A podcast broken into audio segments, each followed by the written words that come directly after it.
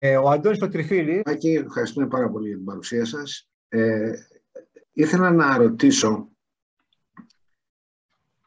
έχω την εντύπωση ότι στην Ευρώπη, μια και αναφερθήκατε και στην Ευρώπη, ε, ήθελα να ρωτήσω τι ρόλο παίζει η στρατιωτική αμυντική βιομηχανία στη χρηματοδότηση και την ανάπτυξη αυτών των τεχνολογιών. Αυτή είναι η πρώτη ερώτηση. Η Ευρώπη δεν έχει στρατιωτική τεχνολογία όπως έχουν άλλες χώρες, ε, ενώ την Αμερική, την Κίνα, ακόμα και την Τουρκία. Και το δεύτερο είναι, η δεύτερη ερώτηση είναι ε, πώς συγκρίνεται το επίπεδο, αν υπάρχει τρόπος να, συγκριθεί το επίπεδο, ε, στο επίπεδο που βρίσκεται η Κίνα, η Αμερική και, και σε σχέση με την Ευρώπη. Ευχαριστώ και πάλι χρόνια πολλά. Ευχαριστώ για τις ερωτήσεις. Αυτό είναι μια πολύ σημαντική ερώτηση, στρατιωτική τεχνολογία.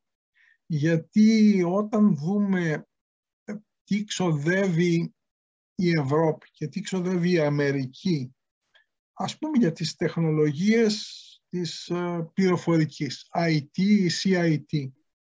Νομίζω ότι τα, τα ποσά είναι περίπου τα ίδια. Η Αμερική όμως χρησιμοποιεί περνάει πολλές από, τις, από την τεχνολογική πρόοδο μέσα από την στρατιωτική έρευνα.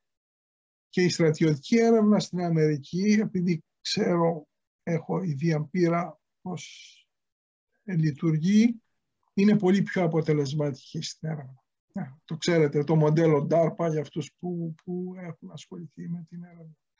Ε, οπότε νομίζω ότι η στρατιωτική τεχνολογία Ας πάρουμε ένα πολύ κλασικό παράδειγμα που είναι ο πόλεμος των άστρων. Όταν ο Ρίγκαν ανακοίνωσε τον πόλεμο των άστρων, κανείς ειδικός δεν πίστεψε ότι ο πόλεμος των άστρων θα, αυτό που έλεγες Star War, ότι θα ε, επιτύχανε τα, τα, αυτό που υποσχόταν, σίγουρα.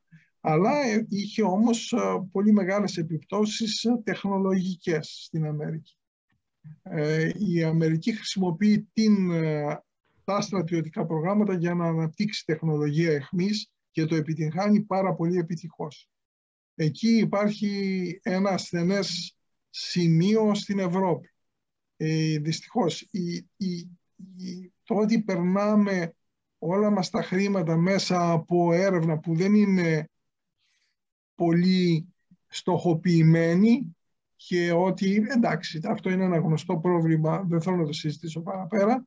Έχουμε ένα μειονέκτημα ως προς την Αμερική και αφού αναφέρατε και την Κίνα που είναι μια χώρα που γνωρίζω πολύ καλά, ε, νομίζω ότι το πλεονέκτημα της Κίνας είναι ότι δεν ξέρω πώς κάνει στρατιωτική έρευνα η Κίνα, αλλά βλέπω πώς κάνει έρευνα καινοτομία στην Κίνα και πώς αναπτύσσουν εφαρμογές στην Κίνα, ε, δεν φίδονται των μέσων και όταν βάλουν κάτι στο μυαλό τους το κάνουν.